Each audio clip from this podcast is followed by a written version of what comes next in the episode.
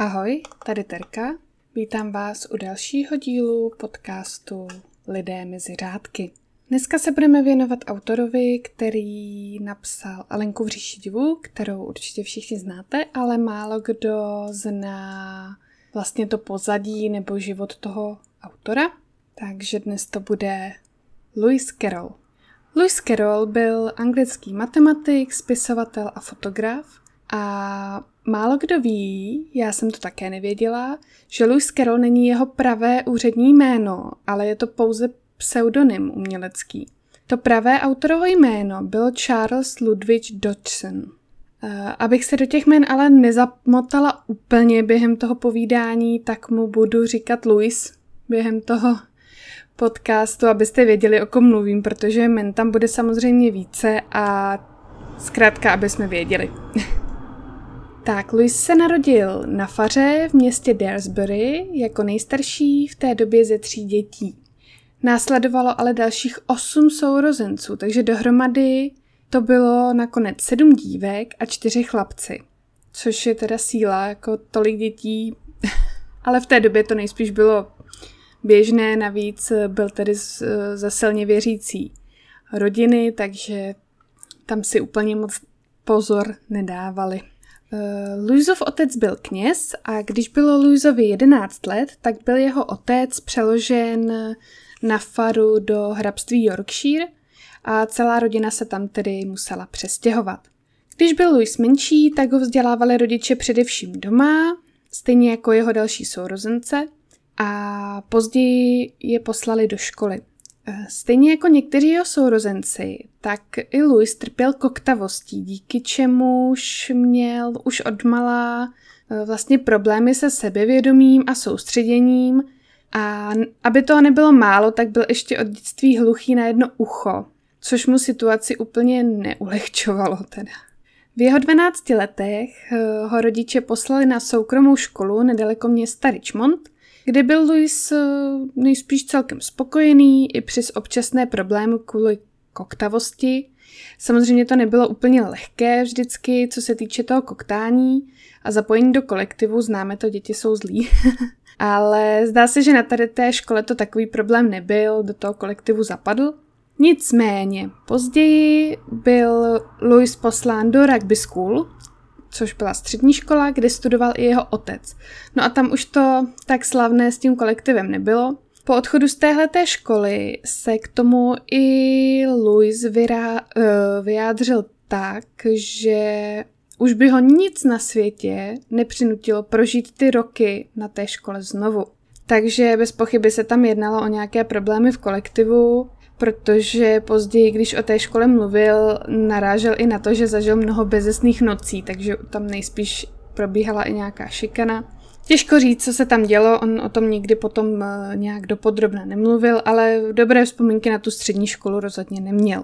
Ale co se týče těch studijních výsledků, tak eh, on byl už odmala velmi pilným žákem a jeden z jeho profesorů, konkrétně profesor matematiky, která Luise odmala hrozně zajímala a hrozně obavila, což já třeba jako totální antimatematik plně nechápu, tak eh, ten jeho profesor dokonce zmínil, že Louis byl jeden z nejslibnějších žáků, které kdy učil a než na tu školu nastoupil, tak nikoho tak dobrého v rámci těch eh, studií a i té matematiky tam jakoby neměl.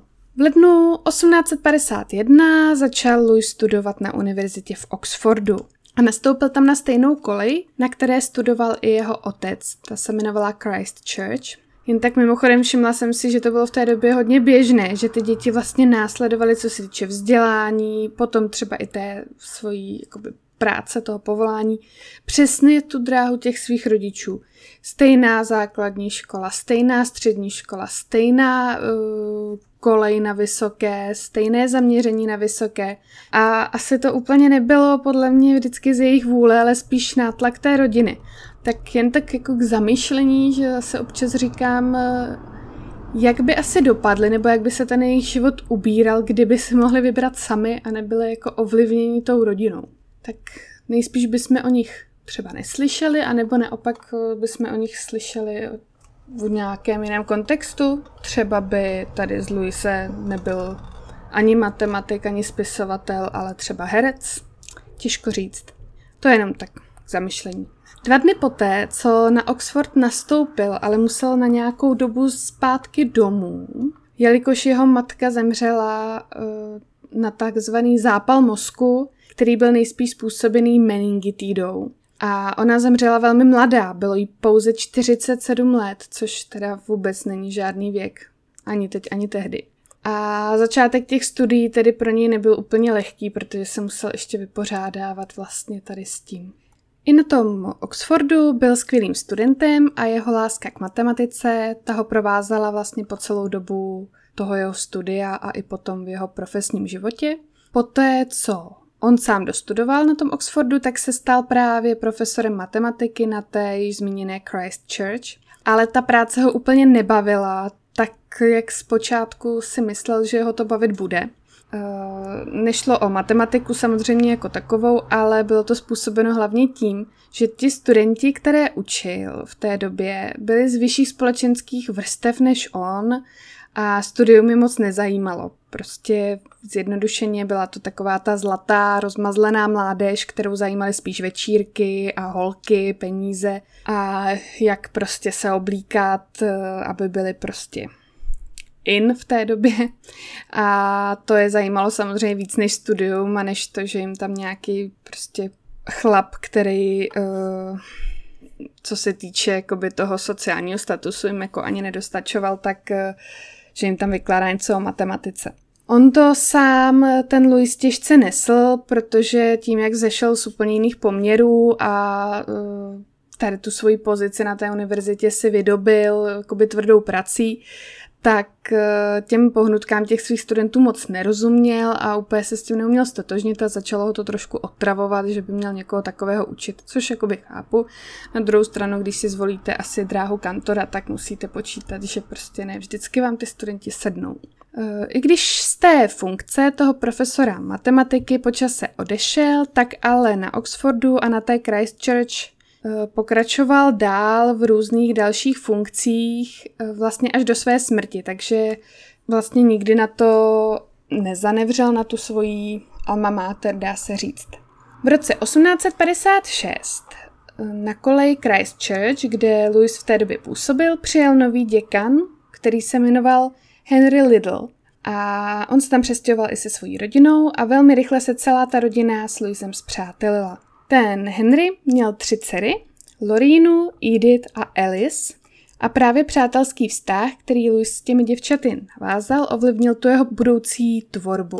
Traduje se, že to jeho nejznámější dílo, tedy Alenka v říši divů, byla inspirována právě Henryho dcerou Alice, ale Louis to časem popřel s tím, že žádná z jeho postav nebyla nikdy inspirována skutečnými osobami ani dětmi ale když se podíváme na to jeho dílo, tak to mluví trošku opačně, trošku si to protiřečí, protože e, nejenom v Alence, ale i v nějakých jeho básních a dalších dílech se často stávalo, že buď konkrétním dětem, které znal, ta díla jmenovitě věnoval, anebo se jejich jména objevila v jeho dílech ve verších takzvaného akrostychu.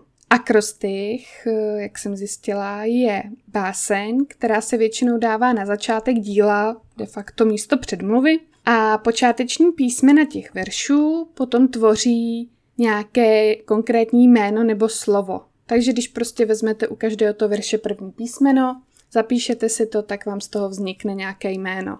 Eh, tady ten typ básní už se používal dřív, před Luisem a například používal takovéhle uh, básně Giovanni Boccaccio nebo François Villon, ale údajně i v Bibli se dají najít nějaké pasáže, které jsou takto psány, takže když uh, nenašla jsem teda takhle, nenašla jsem konkrétní příklad, ale dá se tam najít uh, nějaká část té Bibli, kde ty první písmena těch veršů nebo kapitol, je to tam různé, dávají dohromady nějaké slovo. Takže jsou to vlastně takové hádanky, dá se říct. Tak zpátky k tomu životu. Po dokončení studií se očekávalo, že podle své výchovy a tradice v té rodině nastoupí Louis do semináře a stane se knězem jako jeho otec a jeho dědeček. Eh, on se o to pokusil, na jistou dobu se v tomhle směru Louis vzdělával, ale nakonec studii nechal a knězem se nikdy nestal. Nikdy nezdělil přesné důvody, proč tu kariéru kněze odmítl, ale je dost možné, že v tom hrálo roli to jeho pošramocené sebevědomí a ten mindrák vlastně z té koktavosti, protože asi jako všichni chápeme, že když koktáte, máte nějakou vadu řeči, tak eh, jste určitě hodně nervózní z toho, že byste měli prostě psát eh, a potom hlavně přednášet nějaké kázání hromadě lidem. Takže to se mu určitě nikdo nedivíme.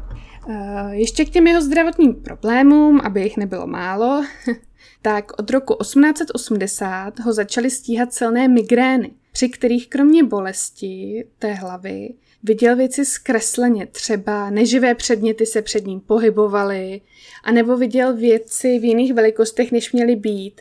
Takže například dům, který stál před ním, tak ve chvíli, kdy na něj šla ta, šel ten záchvat nebo prostě uh, ta aura té migrény, tak ho viděl malinký jako dům pro panenky. E, polemizuje se o tom, že tady ty vidiny, nebo tady to zkreslené vidění během těch epizod svých, zakomponoval do svého díla při psaní právě Alenky. Protože tam všichni známe samozřejmě tu scénu, jak Alenka se dostane do té říše divů a mění tam tu svoji velikost, že buď sní, buď vypije nápoj, který ji zmenší, nebo sní houbu, která ji zase zvětší ale uh, autor sám to nikdy nepotvrdil, ale je to, je to víc než pravděpodobné. Lékaři také uvažovali o tom, že se nejedná o migrénu, ale o určitý druh epilepsie, ale ani to nikdy nebylo dostatečně podloženo, Ono v té době se to těžko určovalo, tady ty příčiny těch jeho stavů a neměli jenom jednoho lékaře, eh, zkoumalo ho víc lékařů, ale nikdy se vlastně neschodli na tom, jestli to byla migréna nebo ta epilepsie, nebo co to vůbec bylo. Ta nemoc, která způsobovala tady ty jeho stavy. Tak vrátíme se zase trošku zpátky. Od roku 1856 si našel Louis velkou vášeň ve fotografování a časem dokonce založil na Christchurch ateliér, kam za ním chodili zákazníci a nechali se fotografovat. On fotografoval hlavně rodiny, jejich děti a díky své domluvě s jedním divadlem, které bylo nedaleko Christchurch, měl k dispozici i mnoho krásných kostýmů a rekvizit, takže díky tomu mohl uh, fotit různé portréty takové fantaskní, nebo ty děti v různých kostýmech podle přání těch jejich rodičů. A ty děčtí návštěvníci ten jeho ateliér milovali, protože to byla právě taková říše divů, tam všude byly různé prostě hračky a ty kostýmy, takže to byla prostě pro ně hrozná zábava. Ty fotografie byly na zakázku a Louis si jich moc nenechával, takže moc se jich nedochovalo. De facto to zaniklo společně s rodinami, pro které ty portréty fotil. Ale pár těch fotografií samozřejmě se časem našlo, takže ty vám určitě potom někam nazdílím. Díky tomu fotografování si časem vydobil celkem slušnou pověst a dostal se právě i do té vyšší třídy společnosti, protože začal fotit rodiny různých šlechticů a politiků a tak dále. Ale potom najednou v roce 1880 eh, toho fotografování ze dne na den nechal. Prostě Rozhodl se, že už to stačilo a že už je pro něj náročné udržovat vlastně ten ateliér v chodu a už to prostě nějak eh, nezvládal. I když se tím hodně vydělal, tím fotografováním, tak ale do konce života žil celkem skromně a de facto stejně jako předtím, než eh, se proslavil jak psaním, tak i těmi fotografiemi. Takže rozhodně se nedalo říct, že by to dělal pro peníze, ale byl to jeho velký koníček, to fotografování. Ještě k tomu fotografování těch dětí, tak hlavně v současnosti nebo prostě v pozdější době dlouho po Luizově smrti, samozřejmě historikové vedou spory o tom, jestli ten jeho zájem o fotografování a hlavně to fotografování dětí neměl nějaký sexuální podtext. I vzhledem k tomu, že si s dětmi hodně rozuměl a označovali je za své malé přátele nebo mladé přátele, ale já jsem se dočetla, že tady ten výraz se velmi často jakoby v té době používal, pro ty vztahy mezi dospělými a dětmi a nebylo to nic zvláštního. Samozřejmě nikdy nebylo doloženo nic eh, v tom slova smyslu, že by byl prostě pedofil nebo že by udržoval nějaký uh, intimní vztah s nějakým z těch dětí. A mě to prostě to vždycky hrozně štve, protože každý prostě, kdo má rád děti a kdo s nimi dobře vychází, tak hned se to začne uh, tou současnou optikou soudit, jakože má nějaké nekalé úmysly a že ty děti určitě zneužíval, ale musíme brát, že to bylo v úplně jiné době. Nikdy se to prostě nepotvrdilo a ono se jako jednoduše, jednoduše uh, se soudí někdo, kdo už je jako strašně let po smrti a nemůže se bránit. Jo. A když se podíváte v současné době na internet, co tam některé matky nebo prostě rodiny dávají na Facebook, Instagram za fotky svých dětí, kdy tam děti se prostě běhají polonahé a každý to může vidět, tak bych se spíš zamyslela nad tímhle a ne nad tím, jestli tamhle v roce 1800 něco prostě profesionální fotograf uh, byl pedofil nebo ne. No, to byl spíš takový můj, můj názor, ale vy si samozřejmě udělejte svůj. Po ukončení kariéry fotografa se začal věnovat hlavně té své akademické činnosti na Christchurch a také začal psát. I přes ty své časté zdravotní problémy, o kterých jsem se jí zmiňovala, tak eh, nakonec zemřel v roce 1898 na něco úplně jiného, než ho trápilo celý život a byl to na zápal plic, který dostal již po prodělané chřipce. Zemřel v době své sestry ve městě Guildford, kde je také pohřbený. Tak, to bylo k jeho životu a nyní se dostáváme k tomu dílu, takže hlavně k té Alence v říši divů, protože to pozadí vzniku podle mě celkem zajímavé. První nápad a inspirace na ten příběh přišla přibližně kolem roku 1862, Louis tehdy se svými přáteli a i s jejich dětmi často podnikal různé výlety do přírody a výpravy po řekách na loďce. Během té cesty často někde zakotvili s tou loďkou a na nějaké hezké louce si třeba dělali pikniky a čajové dýchánky, což byla inspirace pro kloboučníkovi čajové dýchánky v příbězích o Alence. A on takhle právě při té cestě uh, tou přírodou, s těmi dětmi, tak začal vymýšlet takové různé příběhy o té holčičce Alence a začal je těm dětem eh, vyprávět.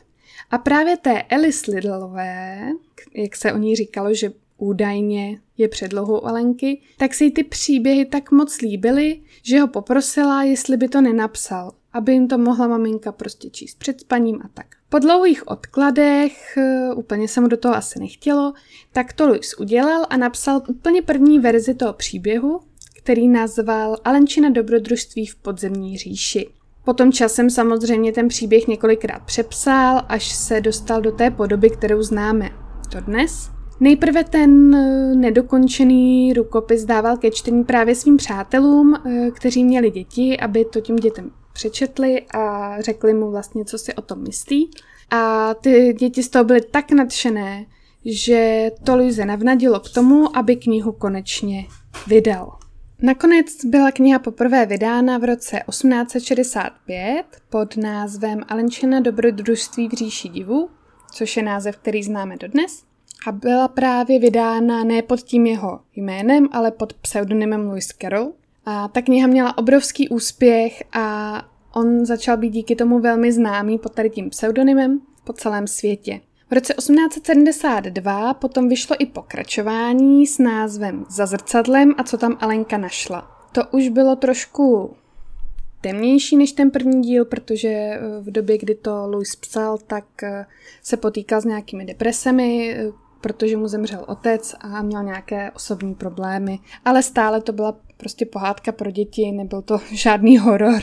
Jako se to třeba zvrhlo od, u Tolkiena, že jo, z Hobita a prvního dílu Pánu prstenů to najednou potom bylo docela drama. Tak tady ne. V roce 1889 ještě vyšla zjednodušená verze knihy pod názvem Alenka pro nejmenší a vyšlo to z toho důvodu, že Louis chtěl, aby tu knížku si mohli číst nebo rodiče mohli číst i těm menším dětem, třeba do těch 4-5 let, protože ta původní knížka by pro tady ty děti byla příliš složitá. V celém tom díle jsou totiž různé slovní hříčky, právě ty akrostichy a na první pohled nesmyslné básničky, různá vymyšlená slova a jména a ty postavy si tam mezi sebou recitují právě různé ty bláznivé básničky a ty děti by to asi úplně, ty malinké děti by to asi úplně nezvládli pojmout. V knize se také kromě těch lidských postav nebo těch fantazy postav objevuje hodně těch poličtěných zvířat, stejně jako to bylo třeba v letopisech Narnie.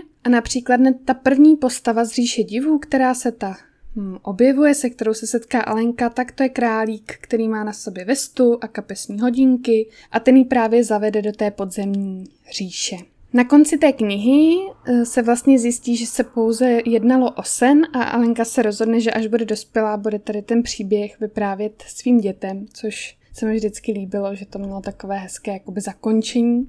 Teď se dostanu ještě k adaptacím toho díla, protože samozřejmě během let eh, Alenka byla zpracována eh, mnohokrát jako film nebo seriál, dokonce i divadelní hry byly pro děti. S tím, že nejznám, ty nejznámější adaptace, tak to je hlavně ta od Volta Disneyho, kreslená, která je, prosím vás, už od roku 1951. Je to jedna z těch starších Disneyovek. A potom také samozřejmě velmi známá ta nejnovější verze od Tima Bartna, kterou asi znají všichni, eh, Alenku tam hraje Mia Vasikovská. Ale ta vlastně kromě stejných postav eh, má k té předloze dost daleko. Já třeba osobně nejsem úplně zastáncem tady té verze, protože mám hrozně ráda tu původní pohádku, která co se týče děje, to je úplně něco jiného. a mám to spojené už s dětstvím, protože rodiče mi to četli a já jsem se ráda i koukala prostě na ty verze té pohádky v televizi, které byly podle té původní původní Alenky. Já jsem měla nejradši verzi, která je z roku 1999 a ta běžela na stanici Hallmark. Ne, ne všichni možná víte, že existovala nějaká televize Hallmark. To už teď nevím ani, jestli ještě funguje. Každopádně myslím, že u nás už se to ani naladit nedá. A ta byla, tady ta verze té Alenky, tak ta byla právě podle té původní knihy a bylo to naprosto kouzelné a Pozor, bylo to natřískané zase hromadou slavných men. Třeba Kočku Šklíbu, tam hrála Whoopi Goldberg, ta byla úplně výborná. Martin Short hrál Kloboučníka, Ben Kingsley, ten hrál Houseňáka, ten byl prostě úplně úžasný, když tam stojí Ben Kingsley navlečený v tom kostýmu housenky s obrovskou vodní dýmkou, prostě paráda. A nebo tam třeba hrál Robbie Coltrane a Miranda Richardson, které znáte určitě z filmu o Harry Potterovi. A ta nová Alenka od toho Bartna samozřejmě má krásné vizuální efekty, třeba ta hudba se mi tam líbí, ale to kouzlo té staré Alenky třeba z toho 99. roku je i v tom, že tam samozřejmě nebylo tolik těch eh, počítačových triků, ale byly tam kostýmy, bylo to všechno ručně dělané a no, mělo to prostě svoje kouzlo. Takže určitě všem doporučuji si tady tu verzi pustit a kdybyste teda ji našli a věděli, kde ji sehnat, tak já budu hrozně ráda, když mi dáte vědět, protože jsem to od dětství vlastně neviděla a hrozně ráda bych si to pustila znovu. Ale úplně nejlepší samozřejmě bude, když si přečtete tu knihu, protože je to bez pochyby základ té dětské literatury, kterou by měl každý znát. Ten příběh je kouzelný a byla by škoda, kdybyste nevěděli, o čem ta původní Alenka vlastně byla. Tak a to bude pro dnešek ode mě všechno. Doufám, že jste se dozvěděli zase něco nového a uvidíme se zase za týden.